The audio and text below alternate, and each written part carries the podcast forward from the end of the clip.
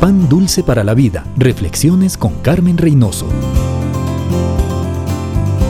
Hay muchas películas tenebrosas en las que el personaje central es alguien que regresa del más allá, que salió de la tumba.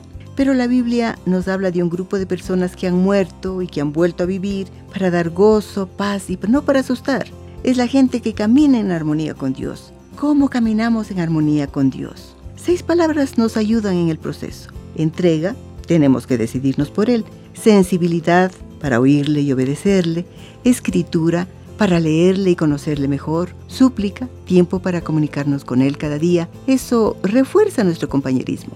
Autonegación, dejando por completo el control de nuestra vida al Espíritu Santo que habita en nosotros. Y servicio. Jesucristo vino a servir. Es nuestro modelo, no solo en los púlpitos, en cualquier lugar, escuela, oficina, taller, tienda, donde sea, su compañerismo nos inspira, nos da poder y nos permite tener frutos para su gloria.